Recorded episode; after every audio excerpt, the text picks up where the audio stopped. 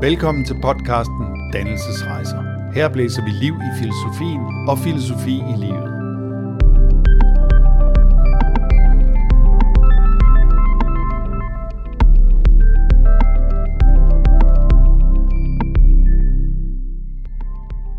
Velkommen. Jeg er filosofen Anders Fogh Jensen. Og jeg hedder Rasmus Harsbo, og vi har lavet en filosofisk podcast. I podcasten Dannelsesrejser følger vi nogle helt almindelige mennesker, der er taget på dannelsesrejse. Og hvad er en dannelsesrejse så? En dannelsesrejse det er en rejse ud på en uge, hvor vi igennem undervisning giver overblik over et helt felt. Den moderne litteratur, arkitekturhistorien, alle tiders myter eller som her filosofisk livskunst. Men en dannelsesrejse er også så meget andet. Det er lange siesta, snak rundt omkring bordet, om de store og de små ting i livet, og en hel masse vandreture, hvis man har lyst til det. I den her podcast, der tager vi udgangspunkt i, hvad folk siger om deres eget liv og om, hvordan de har levet. Og så hører vi også et udpluk fra de forskellige undervisningspas om, hvad folk taler om på sådan en dannelsesrejse. Søren Kierkegaard er en af de store filosofer, der ikke bare har vundet indpas i fagfilosofien, men også i den grad i den bredere befolkning, og det er det her afsnit et ret godt udtryk for. Her kan man nemlig møde Marianne, der fik fornemmelsen af, at Kierkegaards filosofi passede til hendes liv som fod i hose, og man kan også høre Anders Stræbys overvejelser over Kierkegaards ikke så ringe plads i hans egen version af filosofihistorien. Så velkommen til podcasten Dannelsesrejser og rigtig god fornøjelse.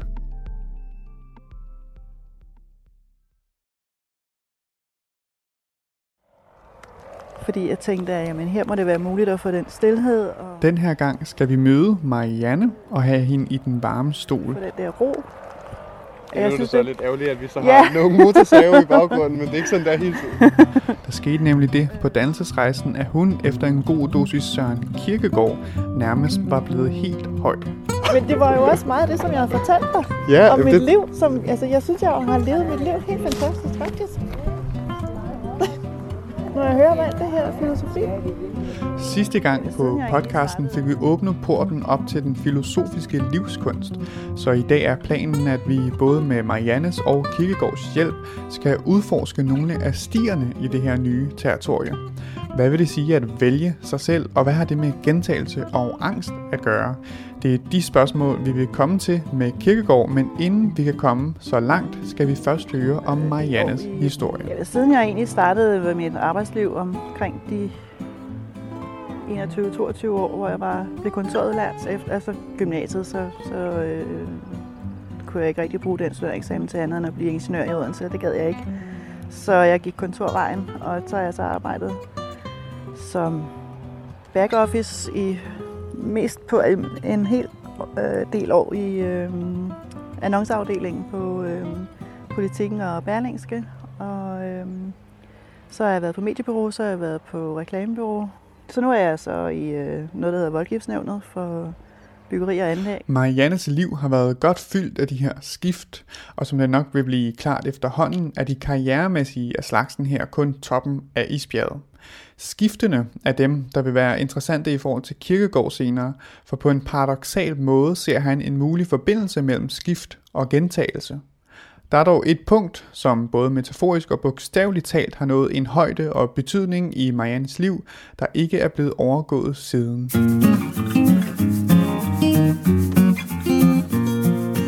Der er også en, en altså, skældsættende begivenhed i mit liv, der har været, da jeg var øh, 33, og jeg sagde op fra øh, jobbet på Berlingske i Annoncecenteret. Der tog jeg en vandretur på en måneds tid i Nepal, og da jeg kom tilbage, så sagde jeg jobbet op. Og så tog jeg en uddannelse som øh, designer på Margrethe-skolen, og prøvede at være selvstændig i fire år derefter, og fandt ud af, at det kunne jeg ikke leve af, fordi man, der er så mange designere. Der, jeg mødte ikke lige... altså tøj... Øh, Ja. ja. Jeg mødte ikke lige nogen, jeg kunne øh, sætte en forretning op sammen med, så jeg øh, slog en streg i sandet og øh, smed rygsækken på øh, ryggen og rejste til øh, New Zealand og Australien og rejste rundt alene i et halvt år. Og da jeg kom hjem derfra, så havde jeg så søgt ind på, på arbejdsmarkedet igen.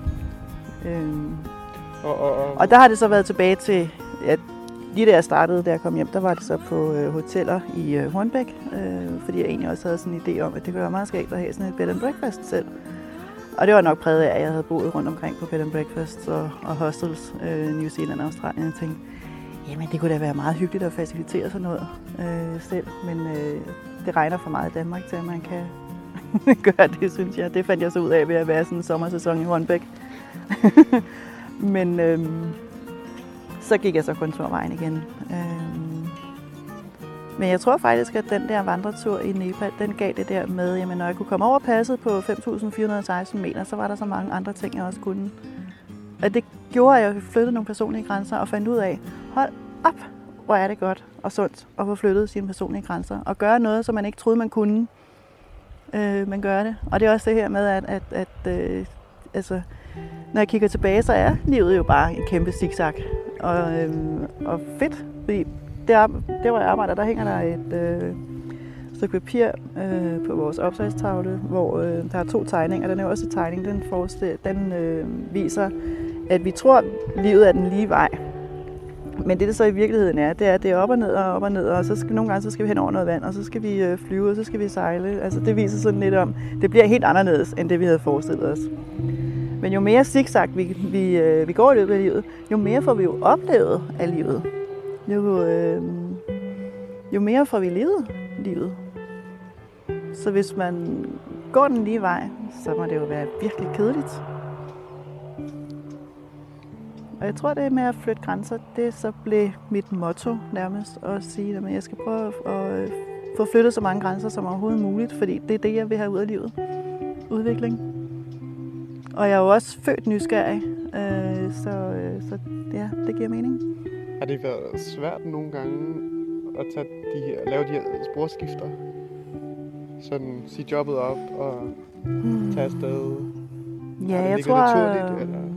Altså, jeg tror, at sådan, at det er 50-50 i forhold til, at jeg er blevet sagt op, og jeg selv har sagt op. Og hver gang, der er jeg altid tænkt, nu åbner der så nogle nye døre. Øh, så jeg har altid ventet til noget positivt.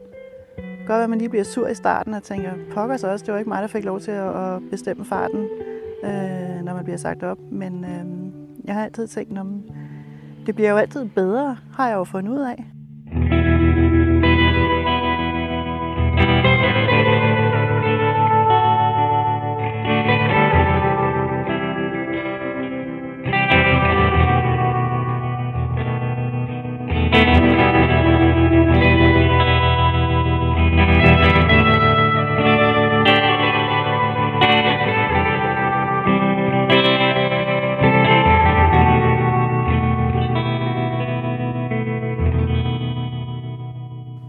Det er svært, faktisk. Jeg tænker bare, men nu sker der noget nyt. Gud skal lov.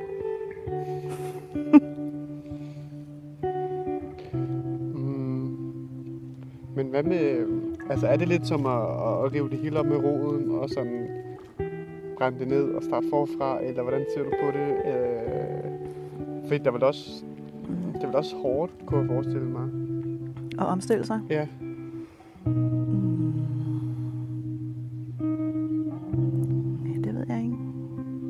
Tror, jeg er også meget utålmodig menneske, så jeg har også, altså jeg, hvis jeg regner ud, hvor lang tid jeg har været på en øh, arbejdsplads, på den samme arbejdsplads gennemsnitligt, så når, jeg tror jeg, jeg når til to år øh, max, øh, fordi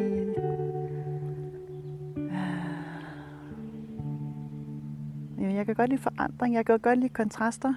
Øh, og nu var jeg så er i øh, en helt anden branche, hvor jeg skal lære det her øh, juristeri øh, i Voldgiftsnævnet. Øh, det er en helt anden verden i forhold til, øh, til annonceverdenen og, øh, og medieverdenen. Øh, og det kan jeg godt mærke, at selvfølgelig skal jeg ind i en helt ny verden, men jeg kan stadigvæk trække på alle de erfaringer, øh, jeg har fra, fra tidligere. Marianne fortæller videre, at hun som arbejdsløs efter finanskrisen i 2010 så en chance for at videreuddanne sig i kommunikation. Hun fik aldrig et job i kraft af sin nye uddannelse, men det er stadig noget, hun er glad for at have med sig. Det er ligesom om det alligevel giver en rød tråd igennem hele livet, at jeg, jeg bruger jo noget fra alle de ting, jeg har været igennem til at skabe øh, et godt fundament på den arbejdsplads, hvor jeg så er lige nu. Og jeg tænker, jeg har jo også svært ved at tænke, om her bliver jeg de næste 10 år. Øh, altså sådan ser jeg jo slet ikke fremtiden. En ting, der trods alle de mange zigzag-skift har givet Marianne en solid grund under fødderne, er hendes lejlighed. En øh, ganske almindelig toværelses lejlighed, øh, som øh, jeg var så heldig at købe, da, da prisen var i bund, markedet var i bund i øh, 95. Og øh, den har givet en, en, øh, en base, som er øh, billig, så jeg har øh, haft mulighed for at tage de spring i livet øh, og være studerende og ikke skulle have en øh, kæmpe indtægt. Så det har også gjort, øh, de gange, hvor jeg er blevet sagt op, så har jeg tænkt, nå ja, skidt pyt. Øh, det skal nok gå, fordi jeg har ikke sat mig så hårdt i det, så, så det er pengene, der, øh, der har øh, øh, skulle være drivkraften for, at altså, jeg har ikke skulle sørge for at få højere og højere indtjening. Jeg har ikke sat mig dyre og dyre, som der er så mange, der gør. Jeg har bare tænkt, nu har jeg taget over hovedet. Fint, så jeg ikke tænke mere over det. Lejligheden er dog ikke kun et tag over hovedet. Det er også en barnedrøm, der gik i opfyldelse. det er også meget skægt, fordi det fandt jeg ud af, da jeg var barn. Jeg øh, voksede op i øh, Farum og Birkerød, men så havde mine øh, forældre nogle venner, der boede på Frederiksberg, lige ved Søndermarken. Og øh, vi var derinde en, øh, en jul, og der var øh, sne, og vi var over at kælke i Søndermarken. Og øh, den lejlighed, de havde, jamen, det var den der store herskabslejlighed med øh, trægulv og fyldningsdøre. Og øh, jeg tænkte bare, her vil jeg bo.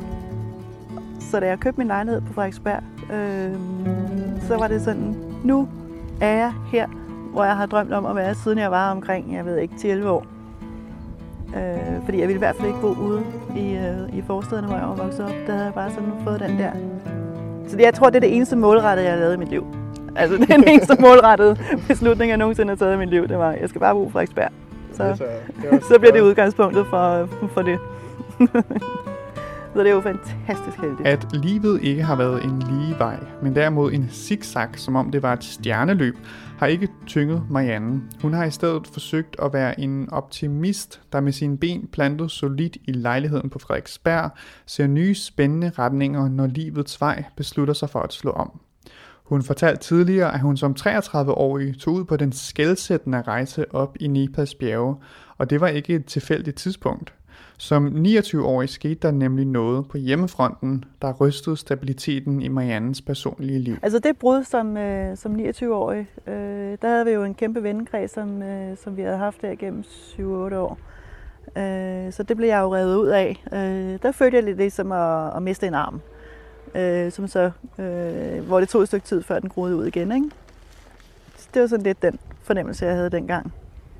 Øh, Fordi I i havde Jamen, sammen vi havde, fra, fra, fra, fra før? Ja, vi, vi havde jo ja, vi havde sådan blandet vores, øh, vores venner sammen, ikke? Som, altså, som man nu møder, øh, samler kammerater op undervejs, når man er ung, gennem øh, studier og arbejdspladser og så videre. Ikke? Så man havde sådan en, en stor gruppe øh, mennesker, som man festede, og, og der var øh, bryllupper og øh, barnedåb og, øh, og så videre. Ikke? Og, og det troede jeg jo egentlig også, jeg skulle med ham, jeg havde der i, øh, i 20'erne.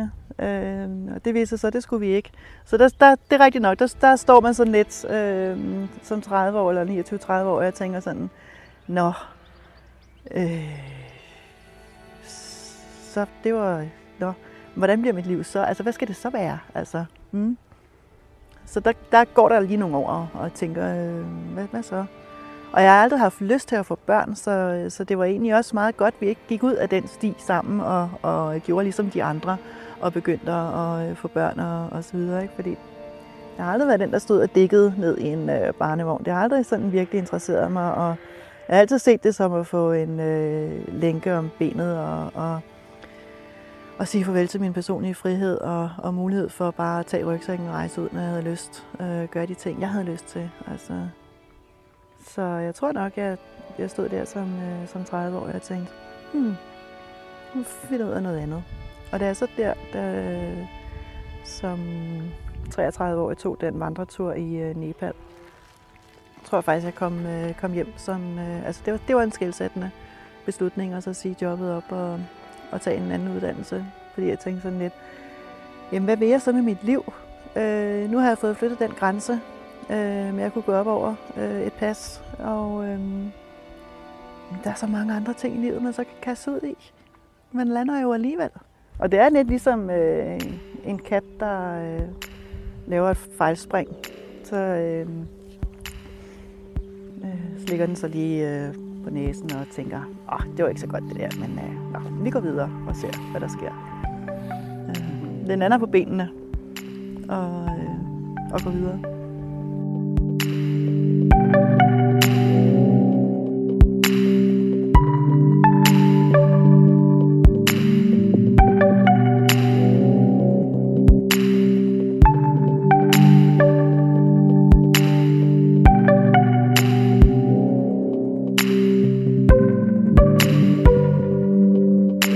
Marianne er sådan en her kat, der har gjort det til en form for sport at springe ud for at lande på benene igen, så kunne man måske forestille sig, at Kirkegård ville spørge hende, kan en kat lande på benene selv, hvis den springer ud over de 70.000 fagne vand? Eller er den måske klog nok til slet ikke at tage springet?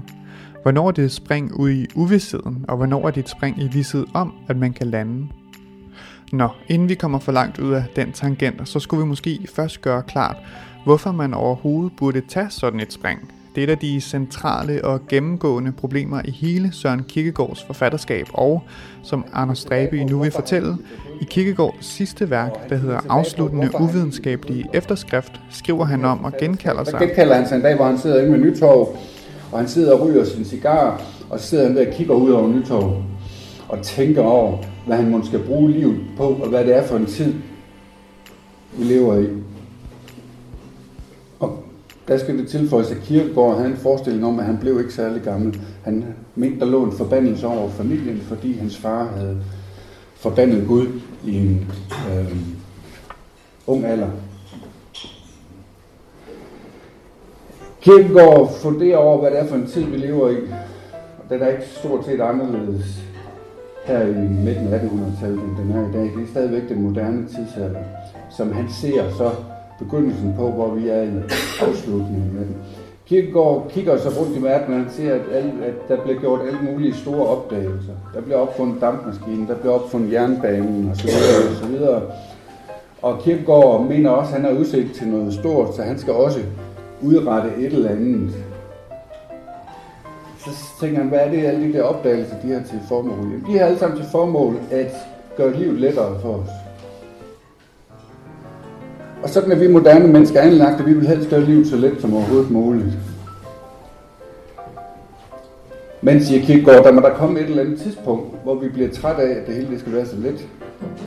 Og så må vi komme til at savne det svære i livet. Og det må også have en værdi. Og så tænker man, at det han så må bruge sit liv på, det må jo så være det svære, fordi han kan ikke rigtig, han mener, at han er udset til noget stort, og nu er han allerede oppe i 20'erne, og hans liv er kort. Og han kan ikke rigtig finde på andet, der skulle gøre livet lettere for folk, så han må kaste over det, der er det sværeste. Og hvad er det sværeste i livet? Jamen det er at påtage sig eksistensen og blive sig selv. Det er, det er derfor Kirkegårds forfatterskab ikke bare fylder en lille pamflet. Altså. Fordi det er det, han interesserer sig for. Det er det her eksistens. Hvordan træder man frem i verden som sig selv? Det er det, at eksistere betyder på latin at træde frem. Og det er grundlæggende set det, Kirkegaard prøver at se, hvordan kan man træde frem i livet som sig selv. Og dermed, og det er så en, en anden dagsorden, der hos Kirkegaard, det er muligheden for at møde Gud. Men hvorfor er det svært? Jamen det er fordi, det kræver lige præcis den modsatte bevægelse, vi er vant til. Fordi vi er vant til, at, og vi vil gerne springe over der, hvor gæret det er lettest, eller lavest lidt. Men at blive sig selv, og påtage sig tilværelsen, og træde frem i verden som sig selv, det kræver, at man ser vanskelighederne i øjnene. Det kræver, at man ser realiteterne i øjnene. Og det vil vi helst ikke have Kirkegaard så udmærket sans for. Så han formulerer også det her med et ord, som bliver afgørende for Kirkegaard. Det handler om at blive helt enkelte.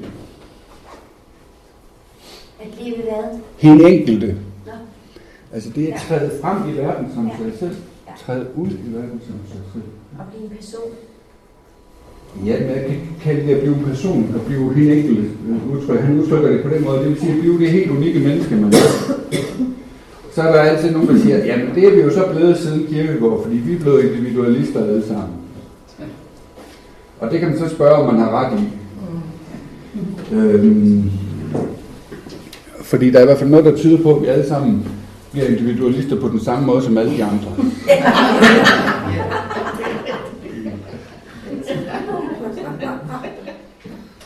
Så måske er vi ikke så unikke alligevel. Og vi vil jo i hvert fald gerne være unikke, men vi vil helst ikke være anderledes. Og det er jo et eller andet sted, det der ligger her i at blive en enkelte, det er at være originalen.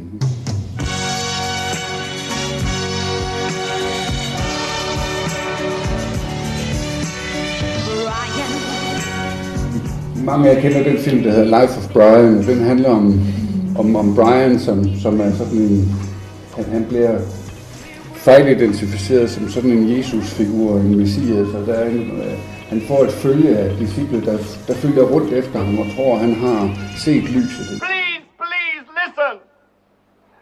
I've got one or two things to say. Og vi vil jo gerne følge efter de der folk, som vi tror har set lyset. Og de her folk følger efter ham, og han kan ikke rigtig slippe af med dem. Og, og i morgen vågner han op og står op og går ud på balkongen, og så kigger han ud, og så er alle de der mennesker, de står derude og venter på ham. Look, you've got it all wrong. Og så siger You don't need to follow me. You don't need to follow anybody. You've got to think for yourself. You're all individuals. og så siger de alle sammen, we are all individuals. og så er der en, der siger, I'm not. det er selvfølgelig ham, der er. He had arms and legs and and feet. This boy, whose name was Brian, and he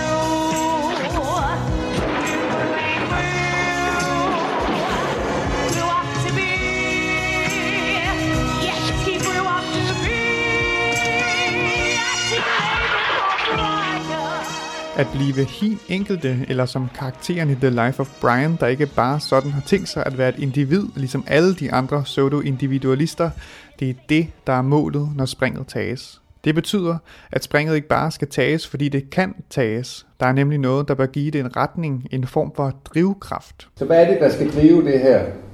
Hvordan bliver man sig selv? Hvordan kommer man frem i livet som sig selv? Det er, der er det vigtigt for Kierkegaard, at i modsætning til Spinoza og alle oplysningsfilosoferne, så er det lidenskaben, der skal drive mennesket. Det er ligesom lidenskaben, der skal være drivkraften i det. Og det vi grundlæggende set siger, det der skal bringe en frem i livet, det er at gøre det, man brænder for. Man kan ikke komme til at eksistere uden lidenskab. Der skal være passion i det. Og som man siger, uden lidenskab, ingen digter. Og det skal jo ikke forstås på den måde, at vi alle sammen skal være digtere. Men det kan forstås på den måde, at vi alle sammen skal udøve kunsten at blive os selv.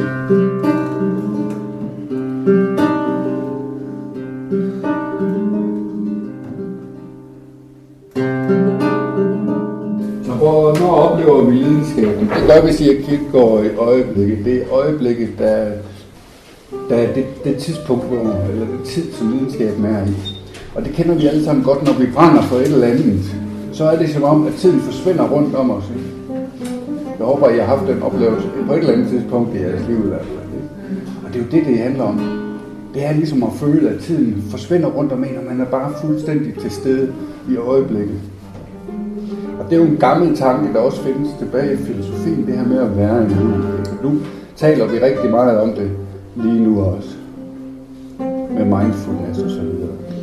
Men Kierkegaard er pointen ikke, at man skal sætte sig tilbage ligesom og, og meditere over tingene, men man går ud i livet og er til stede i det, og der bliver til stede i øjeblikket. Primavera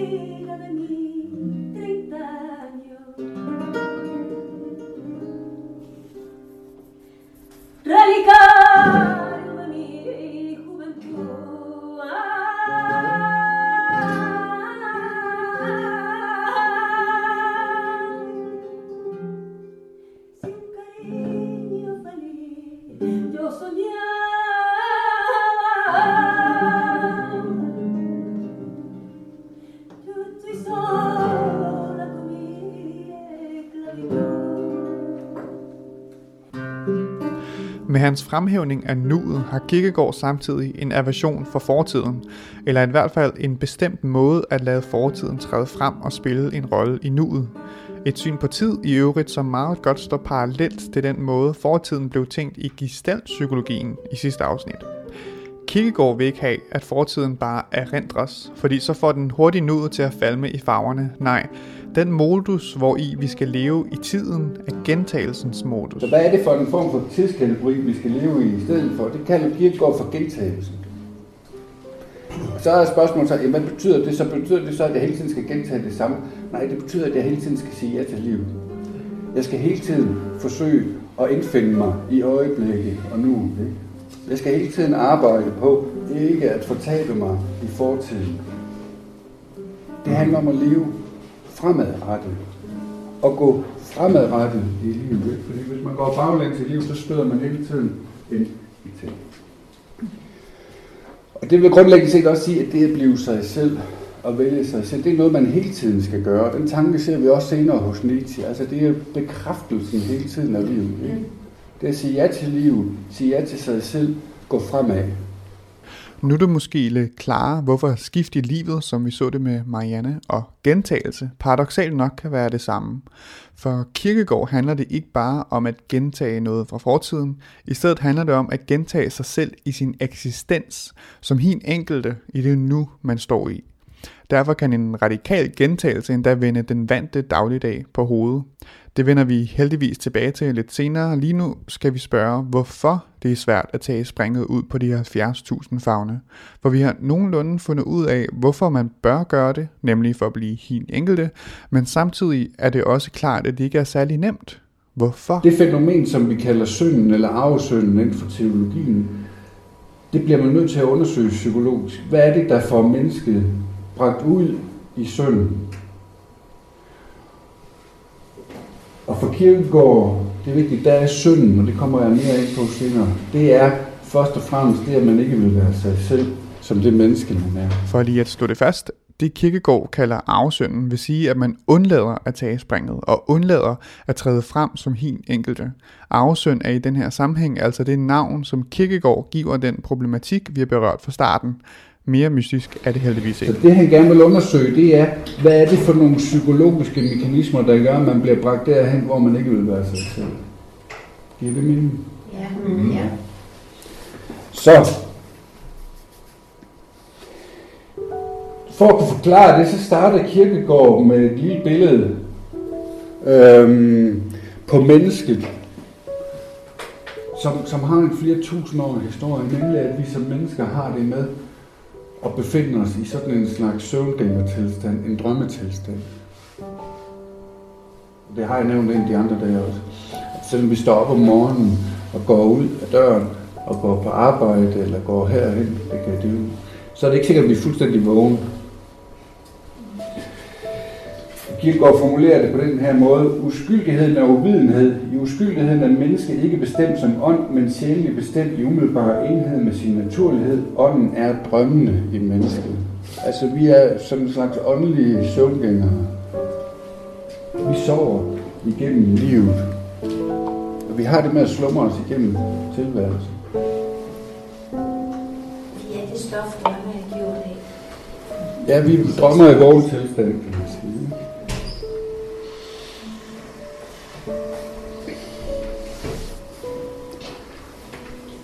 Og den tanke findes også helt tilbage i den tidlige kristendom, og jeg nævnte Augustin, hans lignelse om Lazarus, eller hans forståelse af Lazarus-historien. Kan I huske den? Han vækker Lazarus til live fra døden. Kom ud, Lazarus, du sover ikke. Der ligger helt tidligt i den tidlige kristendom en tanke om en form for opvågning, en vækkelse. Og det er sådan set den kirkegård, han gerne vil fortælle på en anden måde. Og det er derfor, han kommer ind på, på angsten, fordi angsten er det, der kan vække mennesket. Det er det, der kan få os til at vågne op åndeligt. Men angsten kan også føre ind i fortabelse. Den har ligesom den der dobbelthed over sig. Den kan både føre den ene og den anden vej.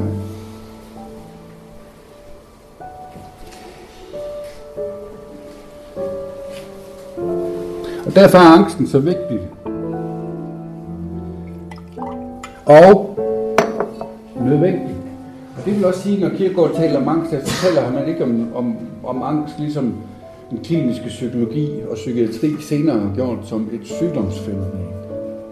Nej, det er et almindeligt menneskeligt livsfænomen, som har en nødvendighed over sig, fordi uden den her angst her, så kan vi ikke komme til at vågne op og blive os selv. Og blive åndelige væsener, der kan forstå, at der virkelig er noget, der er større end os. Kirkegaard skriver den der tykke bog om begrebet angst, og han er sådan set den første historien, der for alvor tager angstfænomenet under behandling. Det er jo ikke, fordi han opfinder ordet. Det har eksisteret tidligere, men man har haft en tilbøjelighed til at knytte det snævert sammen med begrebet frygt.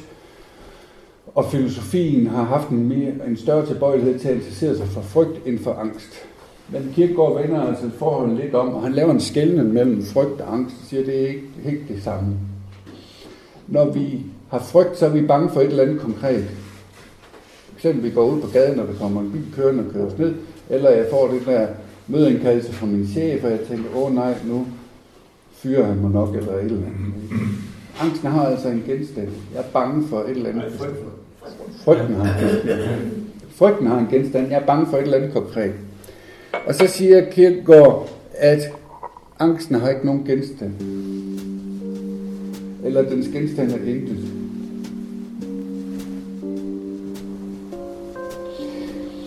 Og det skal forstås på den måde, at angst vedrører mig selv, og jeg er ikke nogen genstand.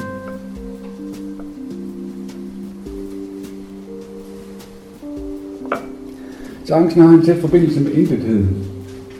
Og Kierkegaard formulerer det også på den måde, eller giver sådan et eksempel, at angsten er en følelse, der ligner den oplevelse, vi har, når vi står foran en afgrund og kigger ned. Mange af jer er så gamle, I har sikkert sejlet med storbæltsfærgen som børn. Eller voksen. Som, eller voksen. Og, og så, har I, så kender I det der, at øh, man har stået og kigget op, øh, gået op på, på, på dækket, ikke? og så har man stået med og kigget over reglingen og ned i vandet. Og det er sådan det er nogenlunde den samme oplevelse, øh, Kierkegaard formidler her. Der er sådan en svimmelhed, der griber ind. Ikke? Altså, der er langt ned, uha. Ikke? Men Kierkegaard har også sans for noget helt særligt. Vi kan nok huske, når man stod der, så kiggede ned, og der var langt ned, og det der vand der, det var mørkt og koldt og uha, frygteligt. Så var der også noget en, der havde lyst til at hoppe ud over reglingen. Så der er både noget, der drager, og noget, der afskrækker. Og der er den der dobbelthed i angstoplevelsen. Og den her angstoplevelse, den kommer, den kan komme på forskellige måder. Og Kierkegaard siger, at den har det med at komme, når vi begynder at blive voksne. Så kan vi få en, kan vi komme dertil, at vi begynder at kigge på os selv, vi begynder at opdage os selv. Men det kan også være, og det er jo sådan mange psykologerne senere beskriver det, eksistenspsykologerne, at der sker et eller andet i vores liv, at jeg bliver fyret, at jeg bliver skilt, eller et eller andet, som gør, at den verden, jeg kendte, den ligesom forsvinder. Grunden forsvinder under mig, og jeg føler, at jeg står og kigger ned i en afgrund. afgrund. Og der er noget, der drager, og der er noget, der afskrækker. Og det er helt afgørende, det er, hvilken af de der impulser, jeg følger. Så, kan, man sige, at angsten er i virkeligheden det, at man har nogle valg, nogle valgmuligheder. Øh, Ja. Fordi hvis man ikke har nogen valg, så bliver man vel ikke aktiv. Ja. Og, og, og dermed kan den jo egentlig gå hen og blive positiv. Ja, ja, det er Altså, det. det, er det. Angsten er, er netop den der oplevelse af valget der. Ikke? Og det er afgørende, hvad jeg gør. Altså en overført betydning, om jeg bliver stående bag reglingen, eller om jeg springer ud.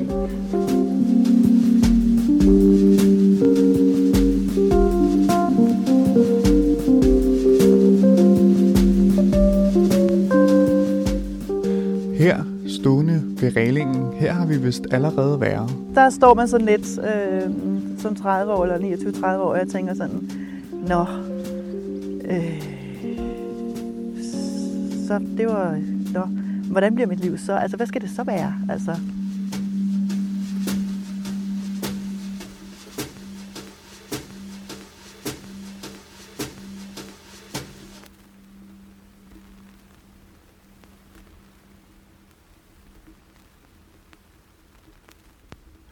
At Marianne dengang efter brudet med hendes kæreste som 29-årig, at hun stod ved afgrunden, eller sagt med Kierkegaards ord, stod i angsten, der tvang hende til at tage et valg, hvordan hun skulle være hin enkelte, det er der vist ingen tvivl om. Du så har nikket rigtig meget. Ja, men det var jo også meget det, som jeg havde fortalt dig. Ja, om mit det- liv. Som, altså, jeg synes, jeg har levet mit liv helt fantastisk, faktisk. Når jeg hører om alt det her filosofi. Men jeg kunne alligevel ikke lade være med at tænke, at katten Marianne måske var blevet en smule afhængig af det adrenalin-rush, det er at stå der på kanten. Men jeg tænkte, det jeg tænkte, det jeg tænkte, det var det med gentagelsen. Ja. Så du kan godt lide at... Kaste mod noget nyt. Ja, lige præcis. Og det ved jeg ikke, hvad, hvad, hvad, hvad tænkte du så i forhold til gentagelse? Jamen, jeg gentager jo at kaste mod noget nyt. så bliver det en gentagelse, at jeg skal prøve noget nyt hele tiden. Altså, det ved jeg ikke, om man kan sige. Ja. Det er min gentagelse. Det er mit... Øh, det er min svaghed, at, at jeg øh, hele tiden søger noget nyt. Altså, jeg, jeg gentager bare, måske. Men i og med, at jeg så faktisk er, meget, er blevet meget godt tilfreds i det job, jeg har nu, så er jeg måske holdt op med at gentage og være jobhopper. Så jeg har måske nået et eller andet skridt videre. Så jeg er kommet ud over gentagelsen nu. Jeg har fundet mig til rette. Jeg føler i hvert fald, at jeg har fundet et job, hvor jeg kan få lov til at blomstre i. Ja. Men det der, jeg fortalte dig med, da jeg var i øh, Nepal og vandrede rundt øh, og, og fik flyttet den grænse. Det var første gang, jeg følte i mit liv, at jeg egentlig fik flyttet en grænse, som var, var væsentlig, at jeg kunne komme op over det der pas. Øh, Og du er... og, og da jeg havde gjort det, så følte jeg, at så var der så meget andet, jeg kunne jo. Øhm, og så var det, jeg sagde op fra mit arbejde og tog den her øhm, tøjdesigneruddannelse, fordi det ville jeg også nå at prøve i mit liv. Fordi hvis jeg ikke prøvede at blive selvstændig inden for noget, jeg kunne og var god til, havde øje for, øhm, så ville jeg sparke mig selv som 80-årig i røven og sige, din idiot, at du ikke prøvede noget andet end det der kedelige job, som du var træt af.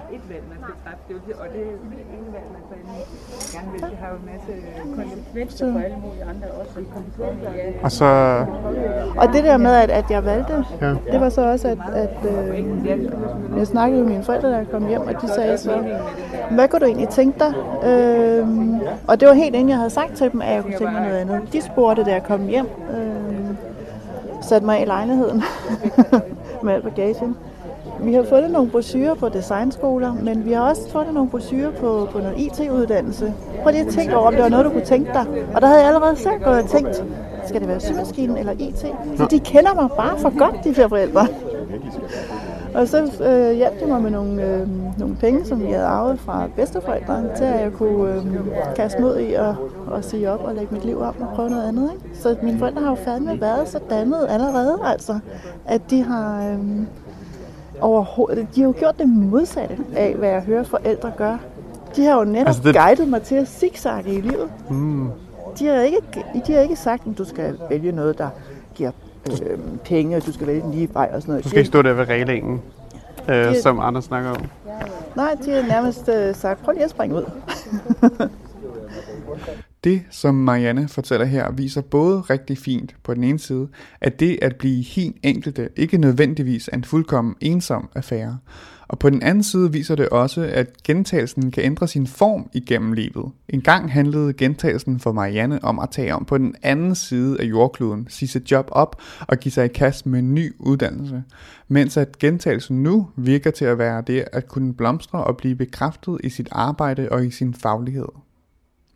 Her afslutningsvis er det værd at bide mærke i, synes jeg, hvordan en tænker som Søren Kierkegaard har det ene ben stående i vores tid, moderniteten, som Dræby allerede bemærkede tidligere med billedet af Kierkegaard på Nytorv, men samtidig også i meget høj grad har sit andet ben stående ret solidt i traditionen, i kristendommen, i den antikke filosofi.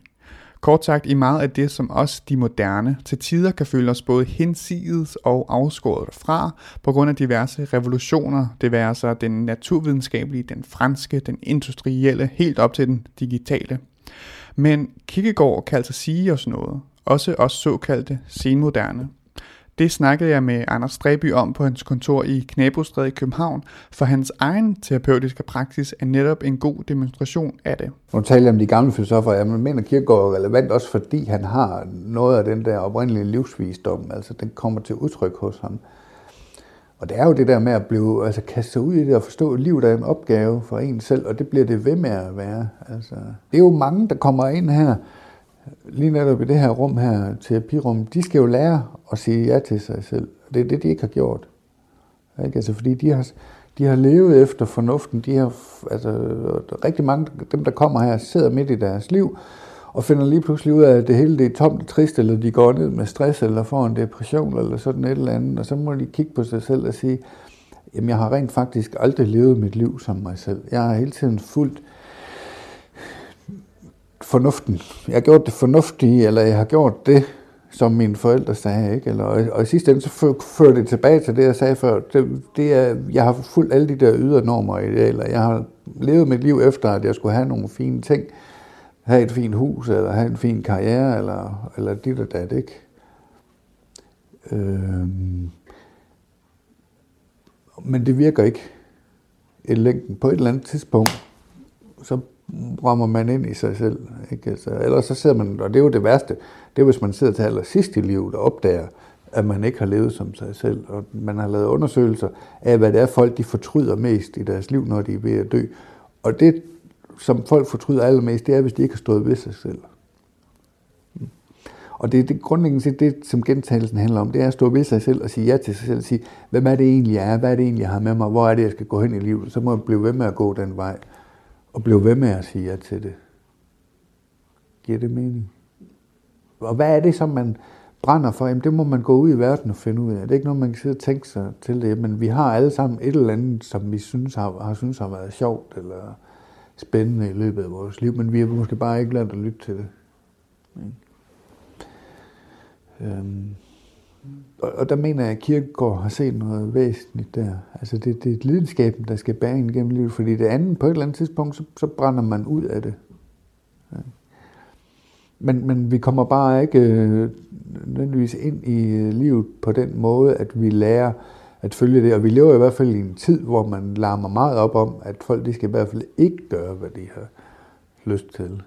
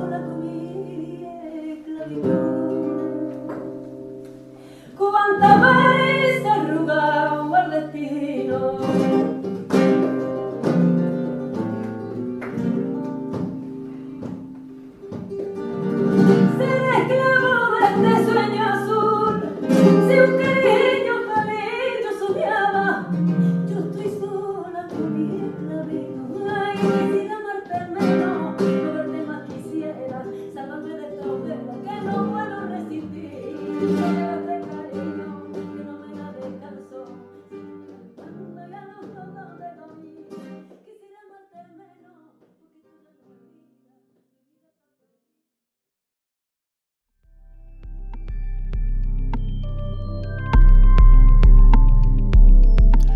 var alt for denne gang.